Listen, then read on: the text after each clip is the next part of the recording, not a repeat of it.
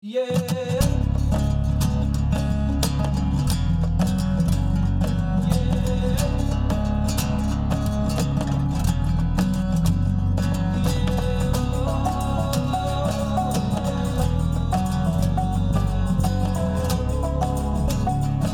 Welcome to the Into Wilderness podcast. I'm host, Daryl Pace. Sitting next to me is my brother, Barn. And on this week's show, we're coming from Germany, Nuremberg. We are indeed. Uh, we were at the IWA Outdoor Classic for three da three and a half days and a bit longer with all the travel yeah. either side a couple of weekends ago. Uh, what an awesome show it was! It was I've huge on never- a scale I've never seen. I've before. never been to anything like that. And we, me and Byron wanted to go to SHOT Show. And from the people we've spoken to, it's on par in terms of scale with SHOT Show. Yeah, it was it was very exciting uh, just to see so many manufacturers, so many products. I was going to say under one roof. It wasn't quite under one roof because it was under, like un- under nine, different. roofs. Yeah, Uh, I don't think we actually got all round. I think we got to seven or eight out of the nine. that we had we had a lot of meetings Yeah. over those couple of days, so it did take a take a little bit to get around them. But actually, probably more importantly than that, we met a lot of really interesting Yeah, we did. people. And that's uh, we're going to bring them to you. Yeah, ex- exactly. We're, we're not uh, we're not going to be selfish here and uh, keep these interesting people to ourselves. We managed to pull them in um, to the Vorn stand where we were, and we got some great interviews. Yeah. Uh, the first of which you're going to be hearing this week from Phil Massaro. Now, Phil, I didn't actually know prior to IWA, although I'd seen him on social media and I'd seen some of his. He's quite a prolific writer in the States. In fact, he writes a phenomenal amount. I don't quite know how he finds enough time in the day to hunt, visit factories, and do all the writing. He's he writing while he's traveling. He That must, be writing it. while he's traveling. Um, so I knew of him, and then when I found out he was going to be in IWA, I pinged him a message and said, "Hey Phil, you don't know who I am, but would you love would you like to come onto the podcast because we would love to have you on?" And uh, he said, "Yeah, hell, hell yeah, let's do it." so we arranged a time and we had him on, and uh, it was supposed to only be sort of 15, 20 minutes when we had people on the stand, but It's Uh, worthy of a podcast all it own. was because it wasn't 15, 20 minutes. It was like 40. yeah, 40 minutes Yeah. Uh, pushing on an hour. So uh, Phil had some really interesting things to say, and I just wish we'd had longer to talk to him, actually. We're going to have him on again, and we do learn about some things that we've probably heard about in the UK, like the sale of public land. In the Uh, States, yeah. Uh, but we learn a bit more about it, and we talk about uh, food, where your food comes from. We also, what else do we talk about? I don't know. You edited the podcast. Yeah, it's been did. a while since I, uh, I did edit the listened to it. Uh, we, we cover a whole array of things. We talk Yeah. a little bit about the show and Trophy uh, sort of hunting. trophy Yeah, hunting, yeah. and some of Phil's highlights of the show. I think he talks about the Rigby Yeah, rifle. He does, yeah. We talk about a few um, kind of advances in technology Mhm. in the shooting and hunting world, so that's quite cool. Um, but before we get to that, we've got a couple of things to talk about. Not a huge amount, just Mhm. a few things. Uh, the first of which is. Um, in, it, it's coming around very quickly, but we have the Northern Shooting Show coming up Yeah. very soon. Uh, It's Saturday the 6th, Sunday the 7th of May. 2017. It's not that far away now. Advance tickets are £10. We're going to be there at the new Deer Focus Group yes, there's the loads of Deer things- Focus area. area. Yeah, group area. I meant It's going to be a group of Yeah. or, group of people and yeah, group of people. Um, but there is some really cool things going on. One being uh, a calling competition with Yes. an absolutely Staggering phenomenal f- I- prize. Is it Can you 16, remember what it is? 1700 pounds, Yeah, something like that, worth.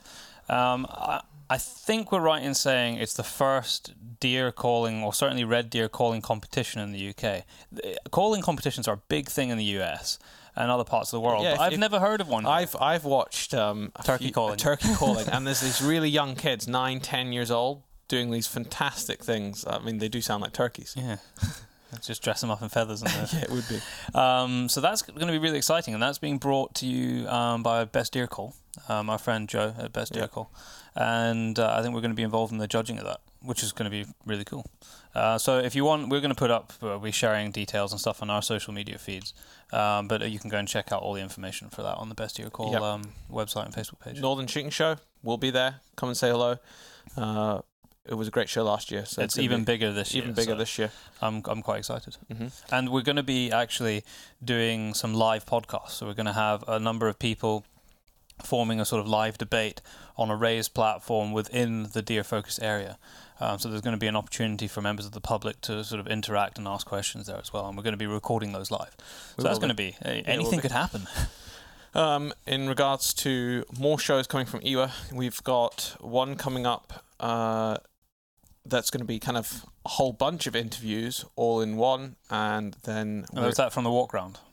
yes, it is. Yeah, Uh, well, from the walk round, and then some sit down interviews with various people, and then there'll be one more standalone that will be with Davy Hughes from Swazi.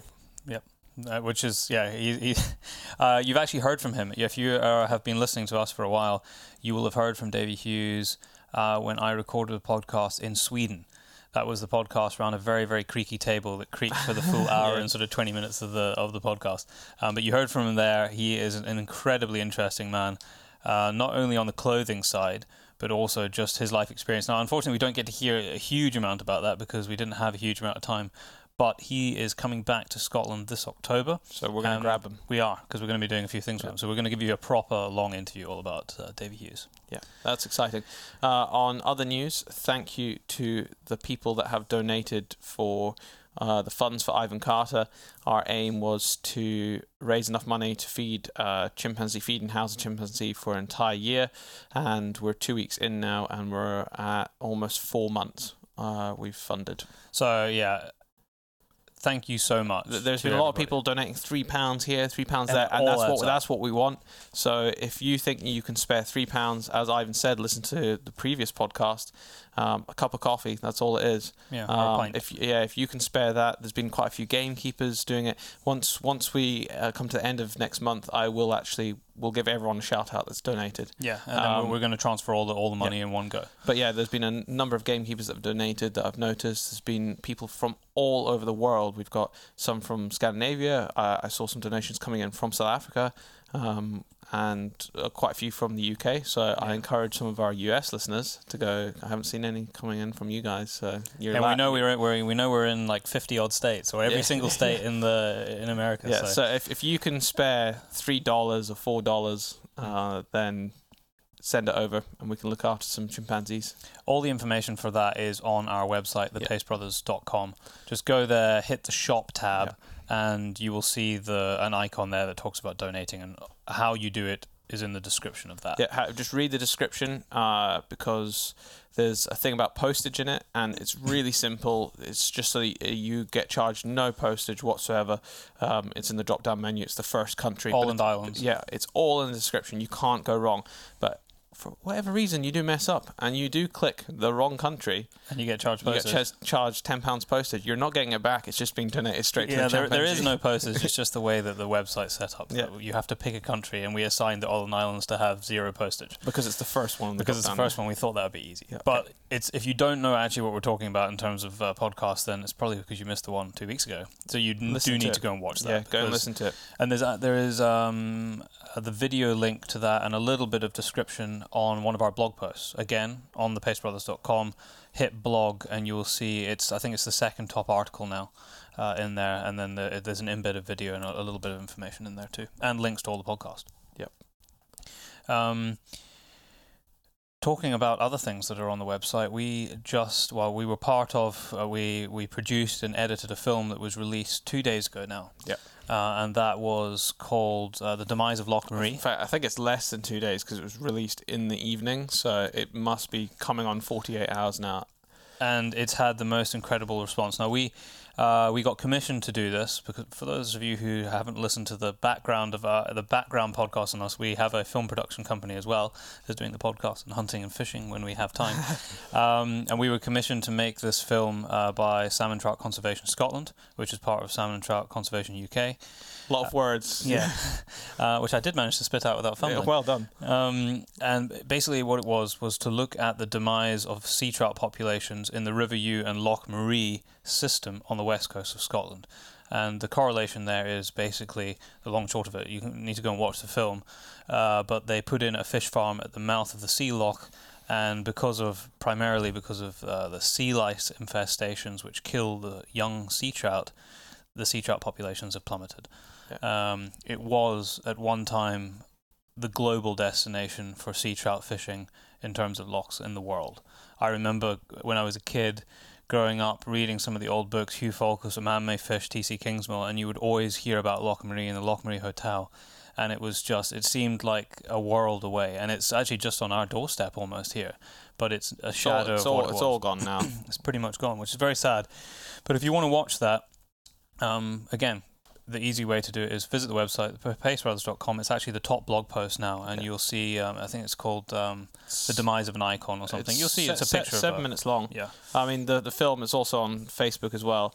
Uh, it had thirty three thousand views in less than a well, day. less than yeah, yeah, less It- than a day, and three, four hundred shares, and hundreds and hundreds of comments. So, it, you know, it is engaging people, and there's a problem. There is a serious problem going on. Uh, we were actually in Parliament uh, when the politicians saw the film for the first time. So hopefully, it makes a difference. Yeah, I mean that's that's why we started Yeah. making film was to do films like that which tell an important story and highlight an issue that we have, an issue that needs tackled. Mm. So they've taken that um, to Parliament. You know, they're appealing to the politicians to do something about it, and it's not a case of. Um, this doesn't really get talked about in the film, but it was uh, talked about in the presentation in Parliament a few a few days ago. Was that it's not about removing No. f- the a- agriculture, salmon farming from the west coast. It's about putting it in a better place. When it was put in originally, it was just a really poor decision to put it there. Possibly they didn't realize what the impact was going to be on the wild populations. So there is better technology out here, we out there, and we know a lot more. We just need to now grab the bull by the horns and go and move Yeah. these to better places or move them on land to close containment. It's not a case of wiping it out the west coast because there's jobs and money and everything else that uh, and there's a demand for it. People still Yeah. need farm fish because sensible approaches. yeah, sensible approaches. Anything else on your list? Um, uh, yeah, I just uh, wanted to bring up two things, mainly just for our listeners to have a, a think about. Um, the first one is many people probably across the, the UK, certainly, it's been a pretty warm winter, you will have noticed. We haven't really had a great Mm. deal of snow. It's been, uh, just a couple of weeks ago, it was like 15 degrees for a couple of days, which yeah, is that's ridiculous. crazy. Um, there are going to be a couple of things that come off the back of that. I mean, midges in the Highlands are probably Oh, going to be horrendous. hell. It's going to be hell. um, but Ticks. well, yes, I was going to say more importantly than that, from a from a sort of the danger level is Yeah. ticks. Uh, I would most people are suggesting that this year, last year was horrendous, and this year is going to be even worse. If it's anything like last year, then it's bad. It's seriously bad. Um, and of course, if you don't know, which you really should, if you spend well, not even if you uh, don't spend a lot of time in the countryside, but Lyme's disease, which is re- related to ticks or it comes from ticks, is a serious consideration um, if you get bitten. So you go and Google it, Lyme's disease, and see the consequences of that. It's uh, it's a pretty serious In- disease. incurable. Yeah. So um, there's some interesting studies going on, and we're uh, we've been trying for quite a while to get, put together a podcast on Lyme disease, but it's proving difficult to get the right people to give you the proper information. But we are we are still pushing on to try and do that Yeah. because it's an important thing. And the last thing I had on my list to mention was um, feral cats.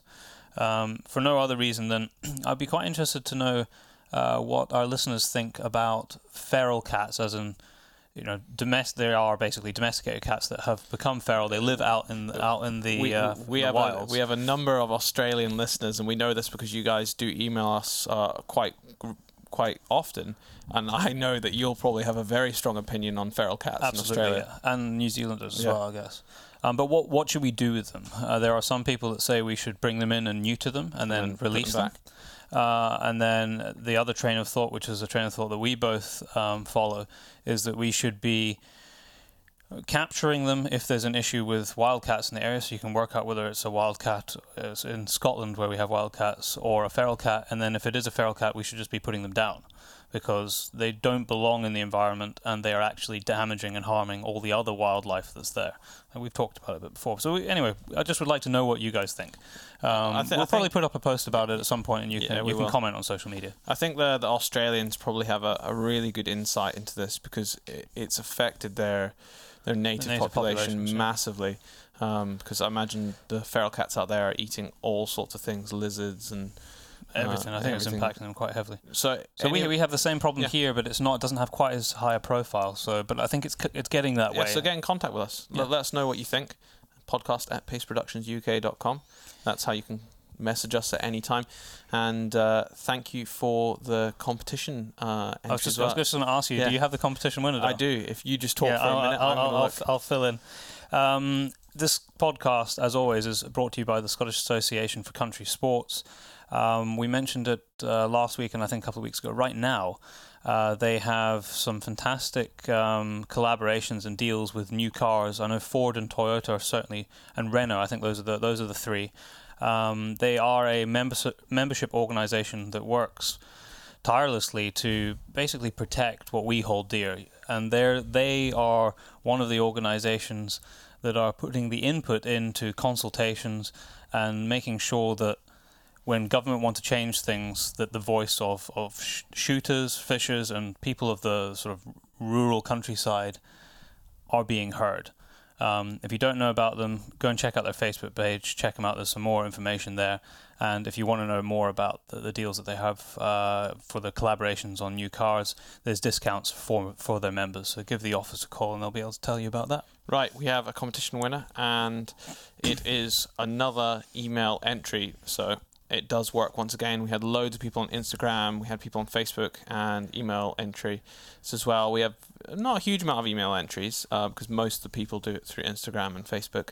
Uh, but this is the second time this has gone through. So, uh, Abigail Muscroft, well done. You have won a pair of Caldwell Emax ear Ear defenders.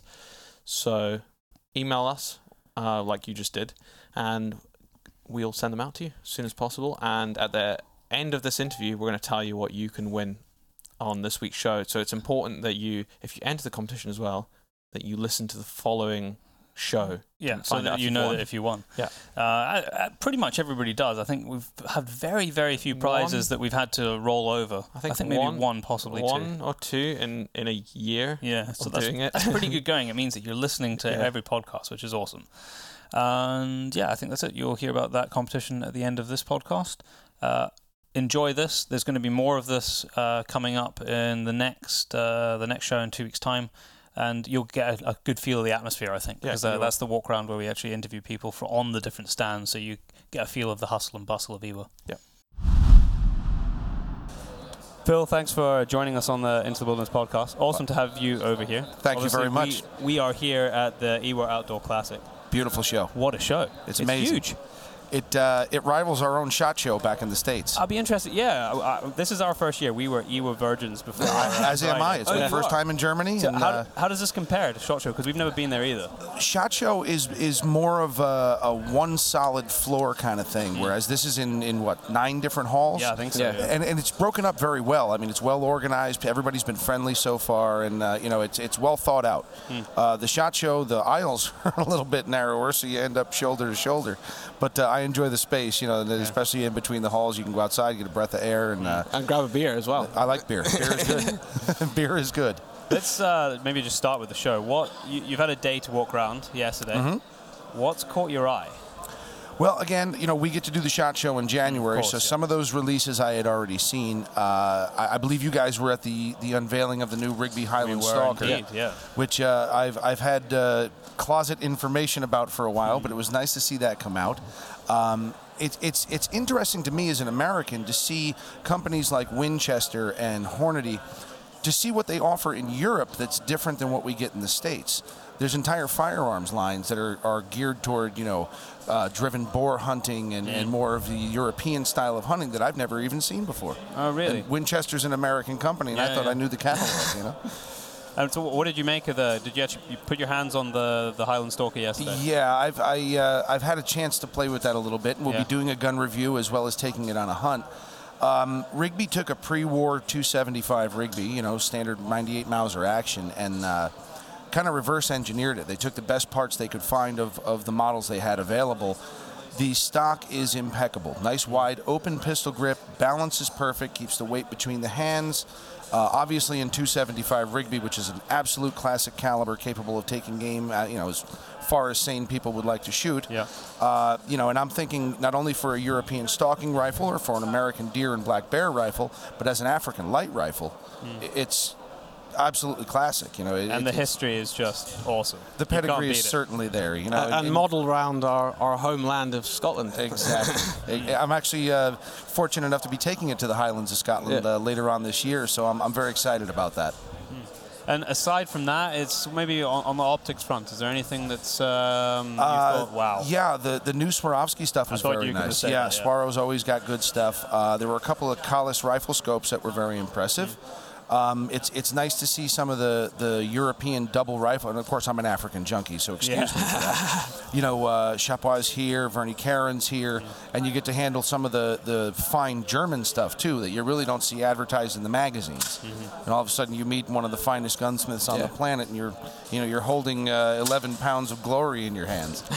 So it, it a, ve- a very good experience, and I, I'd highly recommend it for anybody who wants to see a little bit different than the American side of Yeah. things. Um, we, we kind of skipped this at, at the start, but maybe just tell people a little bit about your background, what you do stateside, you know, the writing and anything else that you're Okay, involved uh, first and foremost, I, I'm an outdoor writer. I, I write for the NRA's American Hunter. I do quite a bit of work with Gun Digest. Uh, Guns America is, is an online thing where we sell guns. Uh, uh, you know, you can you can list your firearms or buy firearms there, and they have a, a pretty good editorial section. And I do a lot of work for them as well, in addition to some other other publications. But uh, I, I got into it because my wife and I opened up Massaro Ballistic Laboratories, which was Okay. a custom hand loading ammunition shop. You know, if you if you had an old uh, 8 by 64 or 8 by 65 excuse me you know and you wanted uh, ammunition you couldn't get on the market we could make it for you. Or let's say you know you had a 300 winchester magnum and you couldn't get it with a particular bullet you wanted. That's the service we provide uh, shortly thereafter, the, the folks from Gun Digest found me on Facebook, believe it or not, and they said, uh, Would you write me a book? And I went, Let me check my schedule. Oh, look, I'm open. I like royalties. Royalties are good. Uh, one thing led to another, and it's been a, a, bunch of really good publications. And it's a, fa- as you guys both know, it, it, it's a great industry to be in. You know, it's, it's very accommodating. People are friendly, and look, we love And to we hunt. all love the same we, thing. We love to hunt and play with guns. So why, why wouldn't we want to be here? Yeah. So No. that, that's my own little history. It's, it's been about three years, and I'm, I'm fortunate to have, have made some very good contacts. Uh, we've got four books in print and hundreds of magazine articles, and uh, they keep me busy. We don't sleep a lot. If people want to follow the stuff that you're doing, what's the, is there a way to do that? Uh, you, there's philmassaro.com, uh, or you can find me on Facebook under Phil Massaro, and I always try to provide a link to anything that's uh, digital so, so people can get a, a handle on what's you know current and what we're doing. Things going on in America right now. I mean, it's, uh, Ah, it's a been hotbed. whole lot of upheaval. but if we maybe leave what might seem obvious aside, Yes, yes. Um, the one thing I wanted to ask you about that we don't hear a great deal about uh, in the UK certainly Mm-hmm. is the issue with land and private land, public land ownership. We're seeing and more and more of it now now We're seeing it Yeah. fed through, but it's maybe a little bit. I don't think people to understand, yeah. One of the beauties of America is that you know we're vast enough that we've set aside huge tracts of public land. Uh, Theodore Roosevelt was one of the pioneers in saying, "Look, these, these wild places need to be preserved." And uh, it varies from state to state, but I- I'm a, I'm a native New Yorker, you know, and I, I in my own home state, we have both the Catskill uh, Forest and we have the Adirondack National Park. Uh, it's six million acres.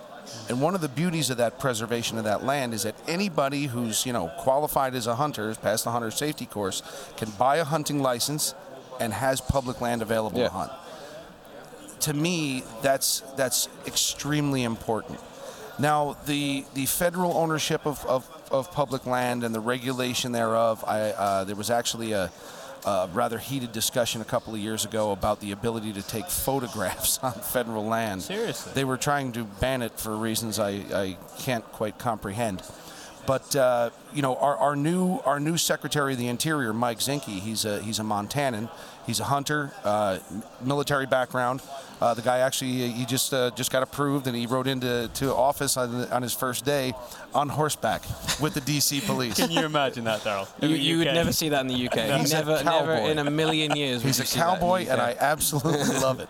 But uh, one of the things he did, he reversed an order. There was a there was a ban on lead ammunition on, on public lands because the concept is that the bullet fragments would poison any and all predators. I know the California condor was a, and that scientific data can be debated back, forth, and sideways. I don't really know, but he put an end to that so that we can use traditional ammunition. So had it already been implemented? Uh, at the end of the be? Obama administration, yeah, he kind of snuck that one underneath the back uh, the back door, if you will. Here you go. Here's a nice little gift. so he said, um, "No. How about a big cup of no?"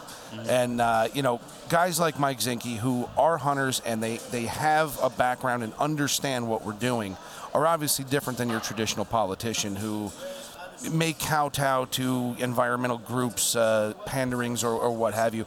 He, he knows how it works. He's been in the field. He understands that. And you know, as an American, I, I truly appreciate the preservation of public land. You know, when you want to show your kids Yellowstone Park, you know, there's no hunting in that, but or if you have the opportunity like we do in uh, in the Adirondacks, you want to enjoy those pristine lands and you want to share it with uh, future generations. You've always got a place to take your kids. You know, sometimes it's very difficult to obtain a hunting lease or to join a hunting club. Uh, people don't have financial means, or they don't, you know, they're not accepting new members at that particular point in time. Um, and, and to be honest, I mean, the, the, the concept of, of hunting in a country without that is foreign to me. You know, I, I know Africa, there's, there's very few places you can just walk out the door and go hunting. It's privately owned concessions and, you know, government controlled X, Y, and Z. But that's the same in Scotland. Uh, everything's privately owned. Everything's privately owned. Yeah. So you, it's, you it's pretty accessible though. That I Yeah. think that's probably the slight difference that we have is that pretty much everything's privately owned, but you phone up the estate and assuming they've got a slot, you know, the- Yeah, the- it's they got book, you can buy it and it doesn't cost you any more than it costs me to go hunting. There you So go. So it is accessible. So maybe that's the but you've got to have the money to do But so. You still got to pay. That's it. Yeah. See, in, in the Adirondack Park, you get up and you, you decide this morning, you know what, I want to go hunting. Mm. It's as simple as that. Throw your gear in the car and away you go. Really. and you're welcome to do so. It, it's it's a wonderful thing. So you know there, there's there's been uh, a lot of work to preserve these spaces, and uh, the latest political movement with our you know a, a more conservative party in power is going to do their best to conserve that future in, in, the, in the future so that uh, everybody has a chance to enjoy America as it is. You, you, when you've got people in government that hunt, that's kind of half the battle. Absolutely. Kind of won. Absolutely. In a way. You know, it, it, it's important, and look, I'm, I'm certainly no politician, but I would think that it'd be important to have those in power have a bit of hands on. Yeah. Yeah. yeah, You know, when you're trying to legislate something you don't understand, I mean, you know, I- I'm not a dentist. Why would I, you know? We, we have the same problem. We, the vast majority of politicians, whether that be in our Scottish Parliament or in Westminster for the UK Mm-hmm. government, The example, so yeah, detached. the, the examples are endless. You've got, uh, you know, the, the the guy in charge of the military. He's never done military service. You've got. Uh, we actually had we actually had a vegan in charge of uh, farming and agriculture, uh, but that was on the shadow on the shadow bench. Well, You've got an education secretary that can't do mul- um, basic times table. yeah. It's, uh, it's worrying. what, what's the phrase? Those who can do and those who can't. do? So uh, wh- where does it sit right now with the sale of public land? Because this was was this this was bills that were being pushed through, or they've been reversed or amended. I, it was in various stages, hmm. to the best of my knowledge. And again, I'm not. It's been I'm so complicated. I couldn't even follow. It- it is. It is. They were trying to, to change which agency controlled what, and it would have it would have denied a bunch of public access for hunting, fishing, hmm. camping. Even canoeing, I think. Yeah, I- yeah, yeah. They wanted to kind of leave it preserved, and that, that's not the point. The point of preservation is conservation, if you will. We don't want to just leave it alone, and never look at it, and put it in the closet. It needs to be enjoyed by people in a responsible manner. And again, you know, uh, look, there's people here from all over the globe. As hunters, as as outdoorsmen and women, we want to be conservationists, but we want to be responsible human beings. You know, it was handed to us, and it's our job to hand it down to the next generation in a responsible fashion. Yeah, yeah, absolutely. I think uh, we, we, we've said it before that there's a, there's a difference between uh, a conservationist and an environmentalist, and a conservationist actually partakes. Exactly. An envi- environment, uh, environmentalist just spectates. a, a conservationist has dirty hands. Yeah, you have to. Whether it's blood from hunting or, or soil from the management of the, of the, you know, whatever it is, it's a hands-on thing, and it's for a love of the land. You know, that, that's that's where we come from. How how have you f- um, felt it over in the states with regard to this sort of push of the green movement, if we if we want to give it a name? Because we've seen it in the UK a lot. We're seeing it in Europe. Obviously, uh, Cecil the Lion. I think it's almost two years ago now. Poor old that, Cecil. That made a big difference to your um, state wildlife departments for importing. He, here's what's going on currently in the states, and, and there are those who could explain it better than I, but I'll do my best. The U.S. Fish and Wildlife Service governs the importation of particular species into America.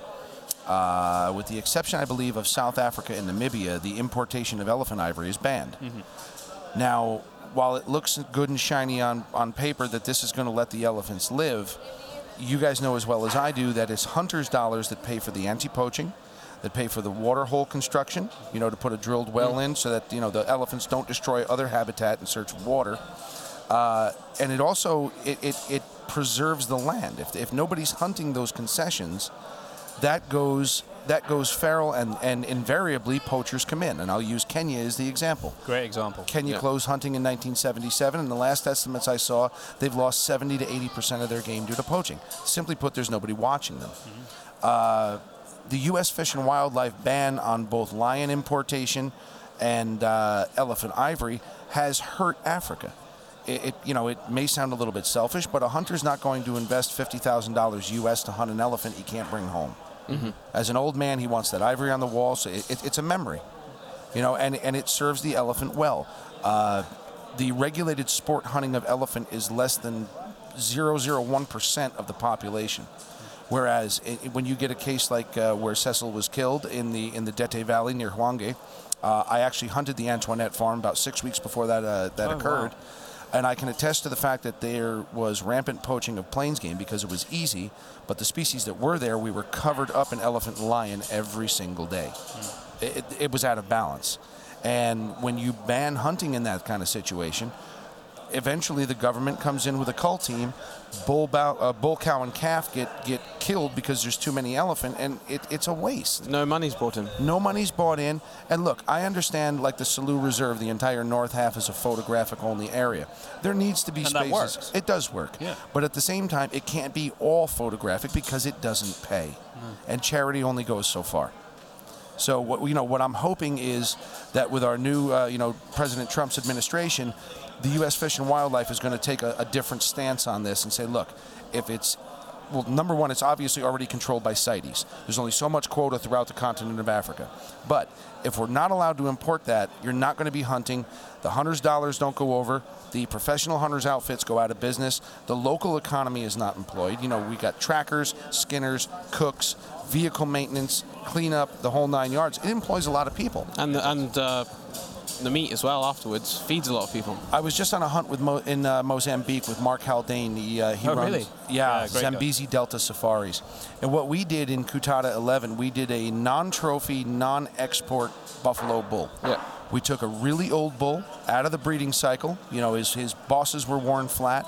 None of that bull, other than the photographs and the memories, were mine. And we delivered the entire animal to the village of Payao. And you want to see the smiles on these people's faces when they received all that meat. You know, you're talking about a protein-starved environment. Yeah, it We don't yeah, they don't get a lot of protein. absolutely, and we don't want them poaching. No, well, that, that's the conflict, isn't it? There is going to be a hum- human conflict if they don't have an incentive to look after the Ex- animals. And we saw it in Zambia when they closed the hunting in Zambia. The vast majority of the rural population, I mean the proper rural population, Mm-hmm. that was a long way from nowhere, suddenly overnight found themselves with no jobs They're- and no protein. They're starved. And They- then they, I mean, they did a study. There's a uni- I can never remember the name of the university. There was a university in America that did a study on the protein intake of those rural communities from the hunting ban. It only lasted two years. Yeah. The population's like, we want hunting back. Well, look we at wanna eat." Botswana. Botswana is now closed, with the exception of uh, you know ranch hunting on pri- on private land. So all those beautiful uh, blocks in the Okavango Delta and what have you, you know, they're all closed to hunting. There, from what a good buddy of mine who was a PH over there said, there was this huge, you know, colonial uh, hotel and restaurant near the airport. It's out of business now. Because the tourists aren't, the hunters aren't coming in. The photographic folks just they catch a charter flight and don't spend any time or money in town. And uh, I, I know how much I've spent in Africa over the last uh, 15 years Just or don't so. tell the wife. Well, she's usually with me. she's as guilty as I am. But uh, Good. it's a place, yeah, yeah, for sure. It's a place we really enjoy. And, you know, not only do you make friends with your PH, but you get to know your trackers. You get to know the chef. And these are people that when you see them again or you return on another safari, the smiles are beaming on both ends. Like you never left. Exactly. I know, you know, it's amazing. It, to me, it's Africa my happy does place. that to you. Oh, it's the first draw on the crack pipe. You're an addict right after that, it's that finished. first safari. If Done. you've done it, that's You it know what you're rest of doing your for the life. rest of On, your days. only one trip, and that's it. How many That's times have you heard that? I'm, I'm on number seven and eight. We've already got them booked. If I go more than a year without going to Africa, um, I physically start I start to twitch. Exactly. It's like having withdrawals. What do you? Uh, we were just speaking to Ivan Carter about this last week, actually. Mm-hmm. Uh, what do you think about the burning of ivory? Has it achieved anything? And obviously, we have a problem here. We've got a, a massive ivory poaching problem, and we've got a massive rhino poaching problem, and both kind of are, are, are tied together because there's two things that can be traded, and both are Yeah, closed. yeah, they're tangible. Uh, They don't rot like meat does you know, Yeah. with a buffalo. Um, burning it, I I don't see it did a, a damned thing to be Ivan honest said with you. exactly the same. I, I- you know, it, it's a statement which could have been made in a different fashion.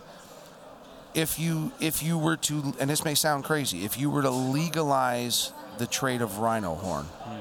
I think it would have a benefit to the rhinoceros. Definitely. Look, if if, if you want to make something valuable, that's the pen he's clicking over here. Make it illegal. You then create a black Yeah. market for it, and pens will be 27 euros tomorrow, as opposed to picking them up on the side of the street. Uh, with rhinoceros horn, uh, I believe it was Kevin Robertson, the doctari, who presented the idea of uh, actually farming rhino horn Yeah. whi- which makes all the sense in the world. You know, uh, take for because it- example it the grows, U.S. yeah. Hmm. It does. It's renewable. And take you know our war on drugs in the United States. We spent an obscene amount of money. you know, I, I- I'm a I'm a very poor drug user. I drink like a fish, but I'm a very poor drug user. But you can attain it anywhere you want. Um, the same thing with the war on, on the rhino horn. You know, it, it's obviously a corruption problem. It isn't it isn't low level poachers that are doing this and smuggling it out that way. The corruption goes right as high as it can go, and as long as that demand is there, there are different ways to fill it. One primarily would be education. I don't think rhino horn has But that's a long term. anyone's erectile dysfunction. Um, and if, if it does, well, anyway, uh, you know, We'll leave that one. Right, we'll leave that one alone. Number two, if the demand is going to be there for for whatever the reason, these are renewable, and if you legalize it, it will it will take that black market effect away.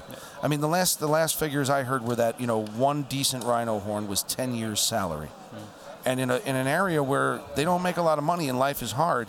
It's a very tempting prospect. Yeah, it is. Yeah. You can, yeah, you can. If you strip everything else away and you think about why they're doing it, it makes sense. and you know b- both South Africa and Namibia are classic examples of bringing species back from the brink of extinction. It can be done Through the legalized through the legalized trade of it. I mean, you know, you even the plains game, they, they cleared the goats and cattle off, made it, you know, back to the wild uh, the wild bush that they had, and it's perfect for the plains game animals to thrive. And now between Namibia and South Africa, they've got more plains game than they've ever had. Absolutely. You, Yeah, you know, the, it- well, at least in our li- the at least, yeah, are huge. At least in our lifetimes, you know, I don't know what happened when they landed there, but you know, the same can be done with the rhino. But make it have value. And It's, I- I- it's got to have right. value. You yeah, know, if, it, if an animal doesn't have value, then the local people don't have a vested interest in it. exactly. And more than that, and uh, this is echoes what um, Ivan said last week, is that they actually have a negative value to the people who own them because it costs you to try and protect that rhino from dying. So where's the incentive to look after those rhino? Because it just bleeds you dry as an owner on the private Yeah. ownership of, of It, rhino. it- I it really does. The security. I'll give you an example. Uh, my taxidermist in uh, Bela Bela over in South Africa, he had a safe. Uh, he was doing some some taxidermy on you know legally taken rhinos. I think he had 23 rhino horn in his safe. Uh, and the poachers walked in and they stuck a pistol in his wife's mouth and said, "Open the safe, or I'm going to end her life." what do you And do? He opened, you well, open the safe. Depends on how much you love your wife. Yeah.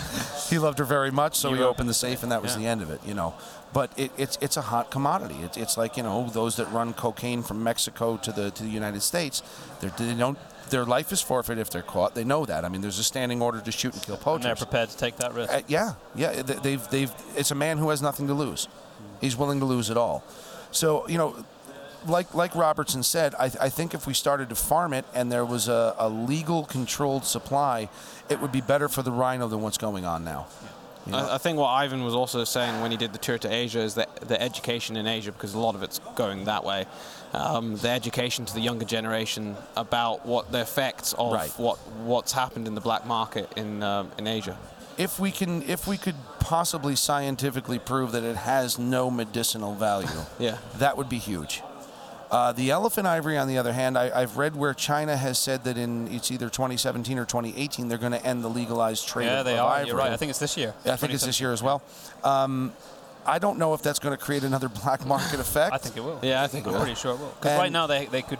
There was a very small number of outlets in China that they could legally trade Okay. and, and legally carve. And but what their argument is, and I think it's flawed, is that they were using that as a cover for the black market stuff. Because if you can legally hold it, how do you prove it? Yeah, yeah, No, it's I not mean, serial I- numbered. It's definitely that was definitely happening. Absolutely. There's a great documentary on Netflix called The Ivory Game, Yeah, and they, show you They show you the behind the scenes in the shops, and and the the shop front is they have all the legal ivory, and this is undercover. And the guy's like, "Well, I want a larger amount. Do you have it?" He's like, "Yeah, I've got two tons in a shed that that's not registered." And this is a common occurrence um, across there, and, and they're bringing it other ways. I mean, it was two years ago now.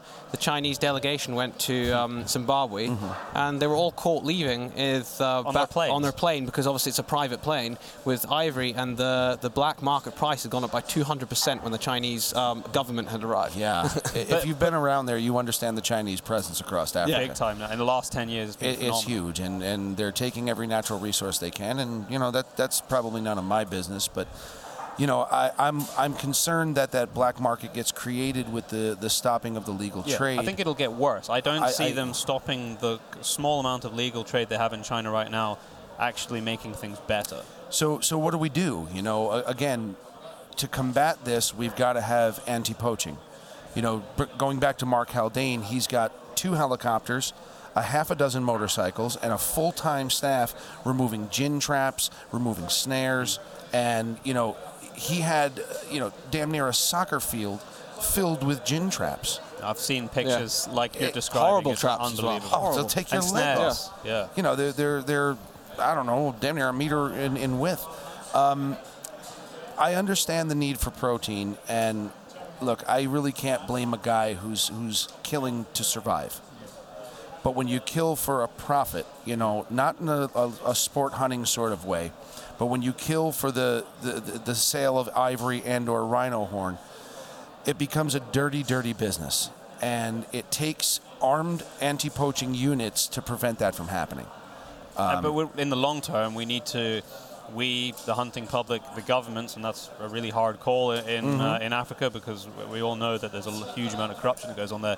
They need to create the situation where the the people that are doing this don't have a requirement to do it anymore Right. because they have a vested interest in a, in a different vested interest in the animals and they need to have the vested interest that they stay alive Exactly. and we've shown time and time and time again, whether it's the North America model, whether it's the uh, Markhor in Pakistan, Mm-hmm. whether it's the n- numerous examples that already exist in Africa, quite often hunting can be that solution. It's not always the solution, but it can be one of the solutions that can help save it. Well, you know, going back to what you mentioned about the North American model, I, I knew old time hunters when I was a younger person with more hair uh, who told me in the 1920s if you saw a deer track, and right around where I grew up, that it was noteworthy. There, there was no deer. I mean, the, the farming was was taking uh, the woods right back to the hedgerows. You know, the, the land was denuded. There was no habitat for them. And we've learned that the preservation of land, uh, combined, you know, our New York State DEC game rangers, whatever you want to call them, uh, they do a good job making sure people adhere to the law. You know, they're not shooting more deer than they're allowed. They do studies to, to, to, to do the counts for how many does can be taken each year, much like the African quota system. And it, you know, it works even even more strict out in the western states where, uh, you know, some of the more rare animals, uh, let's say a, a desert sheep or a Rocky Mountain bighorn sheep, they're taken on a draw lottery system. Yeah. Sometimes guys spend an awful lot of money trying to buy a lottery tag, and that goes back to conservation. You know, it, it allows us to contain chronic wasting disease or Huge uh, brucellosis. starting here in, in, in uh, You got it here? now. Yeah, yeah that's- that's terrible. They've, I just heard yesterday, actually. Um, uh, I was speaking to uh, to someone who we've had on the podcast before, and they've got had 25,000 samples from uh, Norway. I think it's Norway and Sweden from hunters. They've been providing the samples to, for testing Mm-hmm. Right. during this hunting season. But- And there's been 10 positive cases from 25,000. So it's pretty small. It, but, but it'll but- spread like wildfire. That's you know, the problem. a wildfire starts with one match. Yeah. You know, it, it's it's it's. But uh, yeah, you, you, your point is it, you're able to help tackle these things that's with where the, the, money that finances comes come. from it. Yeah. You know, the Pittman Robertson Act in the states. You know, has no, that's a really interesting. Sorry to interrupt you there, No. but the Pit- people in the UK won't know about. I, that. I don't know about so it. the Pittman Robertson, you can correct me here, but that was a tax on ammunition, wasn't Yes. it? Yes. Okay, so I'll let and you it's explain it. provided a, a gross amount of money over the years. And that money is going right back in. You know, you put that into conjunction with organizations like uh, the, the, the National Wild Turkey Federation or Ducks Unlimited or Pheasants Forever or the Sheep Foundation, SCI, DSC, you know, all, all these pro hunting organizations put a lot of time and effort back into the conservation and the preservation of land for hunting and habitat purposes. The model works. what you know what was staggering for me was I heard an interview and I, I forget his name, but it was on uh, the uh, Beyond the Kill podcast out of Canada, Mm-hmm. and they were interviewing someone from the Wild Sheep Foundation. They employ a large number of biologists. Oh, absolutely. How many of, of the animal rights organizations are employing a lot of biologists for solutions? I don't know the answer to that I, I question. don't. I don't either. And I. I but I bet you it's I bet you it's not the like the And volume that these guys I, I think we go back to the basic preservation versus conservation Yeah. argument. Look, I, I hate arguing. You know, I, I, I'm not that guy who wants to get in somebody's face, but I can. I, I, when I lay my head on the pillow at night, I know conservation works. It's a fantastic model. You know, um, I- I'm, I'm glad to see that Africa has adopted that kind of thing, and in countries like Tanzania, I mean Mozambique to the south, 10 years ago, when the Bush War ended, uh, or maybe it was 15, don't quote me on that, they did a study in, in Coutada 11 of Mozambique in the Zambezi de- uh, River Delta. They had 2,500 buffalo. Last count, they had 29,000 buffalo. Case in point. Case in Numbers point. don't lie. Math doesn't lie. But the the really sad thing about it, and you know, we could talk all day uh, Sure. with, with examples on numbers. Yeah. Is that for some reason people don't want to believe it? We, we and see it's it an emotion UK. thing. Yeah. They can't separate the logic with their emotions. I think it kind of boils down to this. You know, when people go to the grocery store and, you know, neat little chunks of meat are wrapped in cellophane and, and styrofoam, it doesn't, they It's don't. detached, isn't it? It is. It's a total detachment. When you speak to an old farmer, and, and I know that we've evolved and society has changed, who, you know, but that old farmer who cut the head off the chicken, you know, the, as the old phrase, he's running around like a chicken Yeah. with his head cut off, and then had to put it in the pot. This was a living creature that he decided to take its life in order to nourish his family. Hmm. We've become entirely detached from that. You know, people don't want to see things die, but people want to eat. And I, I have a, a dear friend who's a vegan, and we kind of go back and forth all the time. Oh, well, there's alternative methods, and if you only eat vegetables, I said, how many acres of forest were cut down to grow your broccoli? How many animals were killed to stop animals and eating how it? many? Right, how, right, exactly. Well, You know, you don't want to see that because it's not happy and shiny and comfortable. And I'm not saying everybody needs to go out and be a cold-blooded killer, but the the responsible, you know, utilization of wildlife, whether you're a fisherman and you eat what you catch, or you catch and release and you you help donate through a fishing license back into clean waterways and and restocking and habitat, or you're a hunter who wants to, you know, become part of an organization that is is pro, you know, uh, a conservation and preservation of wild places. It, it's a positive movement for us on the planet. Yeah. You know, the basic problem is that there's too many people. Yeah. Yes, we've said it Yeah. before, and now someone else has said No, it. and I You're know, right. I know, I'm not, nor are any either of you going to volunteer to die in order to make room for another fish or bird.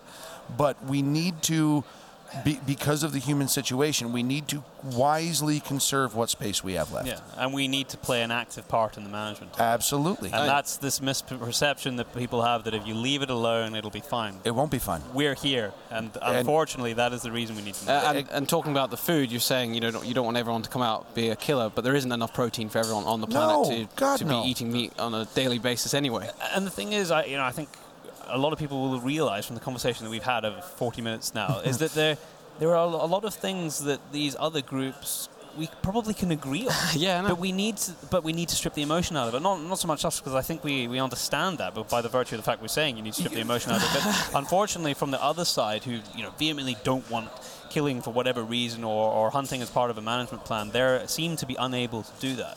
But we actually want the same thing. I, I think we do. You know, uh, my, my, my same vegan buddy is, is, is drastically and dramatically against factory farming. You know, the huge agribusiness, not Well, you know, agriculture. high and I can understand Yeah. that. Yeah, yeah. Because, you know, to live in a little tiny space and, you know, be deprived of the ability to be a free animal kind of sucks in plain English. And then put into a slaughterhouse. But and- don't bust my chops for killing the deer that lived its whole life in the wild, and I did it on his turf and his terms, because I like that protein which isn't pumped full of chemicals and biologically engineered Yeah. and, and altered in whatever state. I like pure protein that I know grew up in the wild eating our native forage. Uh, and go, going to the chemical thing, I mean that is a serious problem in the beef, uh, the antibiotics that they've Absolutely. Given. we're going to see it in, in Yeah. our in our lifetime. We're going to see actually the effects of that. I don't I- think we've quite seen it yet. Yeah. You know, the, the milk is pumped with hormones uh, to, to kill any and all bacteria. You know, I remember those same old folks. I grew up in a, in a farming community. They would they would say your milk would go sour in a day and a half. Mm. You can preserve milk for three days now. you know, it's, It's like bubble gum. It doesn't go, it doesn't Yeah, go bad. a week and a half in the fridge. Yeah, yeah, yeah. you know, and I'm kind of going, wow, what, what's different? And it's, it's that same kind of thing. Let, let's turn it around a bit. What did you guys see at the show that you liked? Tell me. Well, we saw this yesterday. The two things that you mentioned, Yeah. you know, the, the Rigby launch, and then you know the, the um, Swarovski scope, which basically you press a button and it, it works Work- out. where you works everything out. I think it's a freaking awesome. we, we awesome haven't, we've only been around half of it. We, yeah. I haven't. Yeah, there's two halls I haven't even been able to Yeah, get a chance I mean, there's get a couple of yet. rifle manufacturers that I, I want to see. Some Few- of the American ones that we don't really see so Yeah. much in the UK. Yeah, so there's a few that we, we haven't seen before. A few boot boot companies. Yeah. We're in the market for some boots. So- Yeah, that, there's a fantastic clothing line running around here. I was really Hmm. surprised about that because you know our stuff is, is usually you know work boots and camouflage, and it, it's a, it's a different style with a lot of the tweed that you guys use in Yeah, the UK, is. Yep, and more uh, some more of the, the German you know Germanic kind of style with the, the wool uh, you know the, the green wool and some of the short Hmm. breeches and stuff. Uh, your hunting boots are a lot different than ours. yeah. I mean, I'm the kind of guy that runs around in a pair of Courteneys no matter where Yeah, I'm normally I've got my rogues on. Yeah. Yeah, my South Yeah. African rogues on. Yeah, that's just how it works. But uh, it, it's very interesting to look at. Um, there's a lot of ammunition here too, and I mean, I'm an ammo junkie. From Yeah, we, we, we haven't had the time yet, but we're going to need to go and speak to the guys at Hornady because we know a couple of the guys Yeah. there, and you know they're always, as a company, as an ammo company, they always seem to be pushing. They pushing, are. They're on the cutting edge. You know, Steve Hornady's a personal friend of mine. Neil Because Emery. here, who- actually. Oh, Steve's here. Steve's here. yesterday, Oh, yeah, yeah, we saw no, sorry. yesterday. Um, Jace, sorry, Jason's here. Jason's not here. here. Okay, yeah. Well, I don't know if Steve's we here, popped by, Jason's we popped by the booth yesterday, and I, you know, everybody was in a meeting. Uh, Hornady's always been on the cutting edge, and uh, another great provider of, of classic safari calibers. As well, you want to go over to Hall Six because Norma's got some great new stuff out. Yeah. Uh, they have a new series of bullet called the Strike series. Uh, the Tip Strike series is a lead core, flat base I polymer tested tip. them in Namibia. They're fantastic. ago, yeah. we, we used them down in Texas on a black buck, but they've got the Eco Strike, which is a, a lead-free one. Well, that's what we were using. Oh, using the Eco Strike with the green in tip. Namibia last uh, July. yeah, yeah. No, bo- no, both not are last July. fantastic. The No, it was the year before. before that. It was pre. Yeah, yeah. You guys were on the cutting edge of it then. Uh, but yeah, it's all interesting technology. Though. So they're here. Uh, you know, the whole RUAG group is here with RWS and everybody. And you know, uh, uh, RWS has that new 10368. Did you see that thing? I haven't seen it yet. I heard about it. I need to go look. For hunting in Sweden, I guess, or uh, uh, Switzerland, excuse me. I guess their caliber uh, regulation is they have to use 10.3. And uh, the 10.3 by 60 was an old black powder cartridge. Firearm was handed down from grandfather to father to son. But what they did is they took that bore diameter and mated it with a 300 Winchester case. And now you've got a little hammer going on. We got to shoot it on uh, what's today, Monday Oh yeah, at the, at the RWS plant, and I mean it was you know sub MOA, and, and even without the muzzle brake, it was a pleasure to shoot. So now you've got every. I think they're loading 200 grain bullets in it for lighter game, you know, driven bore and, and what have you, all the way up to 400 for the Cape Buffalo and you know lions and, and what have you. It, it, it's a neat little cartridge. No, there's this the place is just filled with filled with uh, technology that kind of takes your breath away. We're actually just looking at. Uh, we we're over at the Bushnell stand Yeah. first thing this morning, and they've got some pretty sexy stuff where the rangefinder's connected to the. Uh, Kestrel the, unit. Kestrel, yeah, the Kestrel unit, and that obviously has the ballistic apps inside. I so you just finished. Uh, I just you played with it? Uh, well, I I, just it, it it's going to print in May. It'll be out end of May. Uh, the Big Book of Ballistics Mm. by Phil Massaro, and that that was a tough one to write. But we we did a lot of work with long range stuff down at the FTW ranch, and uh, I got my hands on a Kestrel unit and that Bushnell One Mile Connects rangefinder the Kestrel constantly updates for changing uh, environmental conditions. So let's say you've got your dope at 500 or 1,000, you're playing the long range game. The day warms up, you know, your bullet's flying a little bit flatter, uh, or it cools off and it's flying a little bit more arced. The Kestrel compensates for it and digitally interfaces into the Bush, the, the Bushnell rangefinder, so your dope will change throughout the day, and it gives you the data Crazy. right in the rangefinder. So what you do is you got you know you got your dial turret. You set your your Kestrel down. It's getting a wind reading, you know, uh, uh, atmospheric moisture reading, and and from there.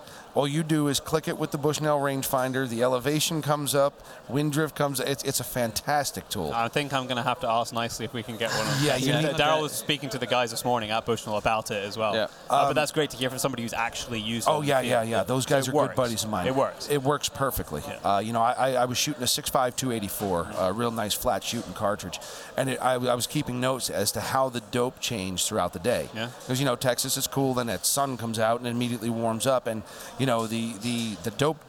Again, at a thousand yards, it changes considerably. Yeah, yeah. So I'm like, wow, you know, that, I, I wouldn't have if I prepared a really good dope chart, I'd have totally missed the plate. You're talking a 36 inch plate, and I'd have, I'd have missed it clean. Amazing. You know, so that Now, that we're going to have to do some stuff Yeah. there, Daryl. the guys at Bushnell, uh, Jake Edson is my buddy at Bushnell back in the States. Uh, you know, so we're in constant communication. They are another company that is constantly progressing. You know, the new Bushnell Trophy and Elite Series Yeah, we were talking about that today as well. That's a lot of scope for very little money. Yep, the price range is. It's so it's it's so affordable you Yeah. really can't look past it. Um, I've used that scope and well I can't convert to Celsius, but it was it was 10 below zero in the states. You know, took it outside to see is this thing going to screw up or it wouldn't fog up. We used it in uh, South Africa about a year and a half ago. Uh, it hit 44 Celsius that day. You know, my little white legs were just burned to a crisp, and uh, you know the stuff just it works perfectly. Uh, their, their technology is, is both excellent and affordable, and the clarity of glass is is surprising for that price range. Oh, well, that, that's a really great. That's Yeah. a great tie-up. We did the interview with them, and obviously that that it's that's their baby. Technically- That's what they do. But technically- you're you're using it in the field, and you have used it. Yeah. So that's that's great to have yeah, that tie-up. we, we've we've used it from the small to the tall. You know, it's the Bushnell stuff is great and it really works. So. Get you guys, uh, get yourself one of those Okay, one mile that's nice. connects. We'll, we'll be phoning them when we get back next week. Phil, I think we've used up uh, enough of your time already. Gentlemen, it was an absolute pleasure. Yeah, thank you. Nice Uh, to be thanks with so you. much. Thanks for having me. Thank you very much for listening. Don't go away just yet because, as we said at the start, we have a prize for you, you all to win this week, and it's a colossal prize. It is a, a Power Monkey Extreme, which is not only a solar panel but also a rather substantial power bank, which all fits in the same little zippable pouch inside here, which allows you to charge a huge array of devices. I think- radios, it'll charge your camera batteries, it'll charge your phone. It, it's actually one of the most substantial um, power banks I've uh, power banks and chargers I've, I've seen. I'm just going to open it here for the I've- YouTube watchers. I own one of these, uh, not this one though. It's a much smaller model than this. And I used, I mean, it's been a year since I've used it, but I could charge my phone off the one that I had. Uh, this one is much more substantial than that. And what's really cool with the one I have, and also this one here, it actually has its own uh, power bank um, that charges. So that you could leave it out all day. It charges the, the battery, and then at night time you can charge kit from it. It- It's actually way more useful that way because otherwise you've got to have. Um, so this is the the solar panel here for the YouTube watchers, and you can see it's e- each panel's about the size of my hand. Yeah. Um, but it's way more useful this way because it means that you can have this like strapped to your pack, charging your power bank and not having to worry about charging each device. So when there's sun, you know that you're going to be able to store it, whether your devices are full or not, and then you can just plug that into the thing that you need to charge at night. I mean, if you're into you know, I'm your jealous. adventure hunting, adventure Yeah. fishing, you know you're going to be out for a couple of days. Um, it's useful to be able to top up camera batteries and that sort of thing, Yeah, so, big you, so you don't uh, miss out Uh, capturing that I awesome, awesome still. extraordinarily jealous of the person that's going to win this. I, I can't believe we're actually giving this away. Uh, and we've only got one. yeah. So yes, it is a uh, waterproof, rugged, solar-powered charger, uh, Power Monkey Extreme by Power Traveler, um, specifically made for iPods, iPhones, and iPads. But there's a whole array of um, actual uh, adapters for Yep. charging pretty U- much USB. yeah, but basically, pretty if, much if anything. you can plug a USB into it, you can charge it. So this is what you have a chance to win this week. We will put up a post on Facebook and all the other social medias with some pictures of it, uh, so you can see and a few more details. And we're going to keep it as simple as always to win. Yep, it's going to be on Instagram, and it'll just be the case of commenting underneath. It'll be on Facebook, and it'll just be a case of tagging a friend underneath. And then the usual way of winning these things, you can also email podcast at paceproductionsuk.com, and in the subject, please put in competition as the subject line, just so we can filter it. Uh, you can even put in competition Power Monkey or something like that. That even helps us further. Uh, but the point is, is nobody's left out, and you can win this, and it's really, really cool. I love gadgets like this, and it does work because I've and got the- genuinely useful. uh, it's wor- it works in Scotland. So if it works in Scotland, That's a pretty good measure. If it works in our, uh, yeah, today's actually a nice day, and I, there's still I, a cloud I will layer. I will admit that it works in Scotland, but it still has to have some sunshine coming through. But I've got a much smaller version than this one. Mine mine is half the size of this, It still works. and it still works. So yeah, great prize. That's how you enter. Please do.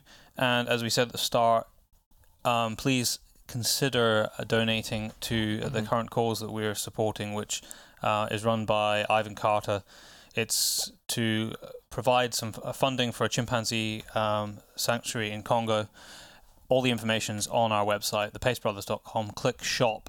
You will see the tab there with a, a picture of a chimp on it. Click it. All the info's in there. Yeah. And if you want to he- uh, read more about it, then just Google Ivan Carter. You'll see a couple of pages on him, and you'll be able to read about the initiatives there. You can also give straight to him. Straight to him, yeah. Uh, and in two weeks' time, we're going to give the whole lump sum of everybody that's donated. Give everyone a shout out, and uh, so send our, money to our Ivan. aim is to get to a year. So there's two weeks left to feed and house this chimp for a year. So please donate. Yeah, and any amount. We've had a lot of uh, the minimum three pound entries, and that is awesome. That's that's what it's Mhm. all about. Yeah. A lot of people supporting is is fantastic. and all of this money is going there. So Yeah, you penny. don't you don't have to worry that we're taking some of it or Ivan's taking some of it. Every single penny is going there, and he explains how this is happening in the previous podcast. so listen to that one two weeks ago with Yeah. Ivan. It's a great podcast. Uh, and I think that's us Yep. for two weeks. You will hear from us back in IWA again. Mm-hmm. Uh, different people, different places. Uh, it's going to be a good show. Oh, I was going to say as well, uh, if you head to the shop as well, there's also the t-shirts and mugs. We're also giving a percentage if you want a t-shirt or mug uh, to this cause as well. In fact, we've had a couple of orders we have, recently. Uh, so we're running low on mugs actually, Mm. so Get them in get, now. get them in now before we run out, because then we're gonna have to put in another order. You'll hear from us in two weeks.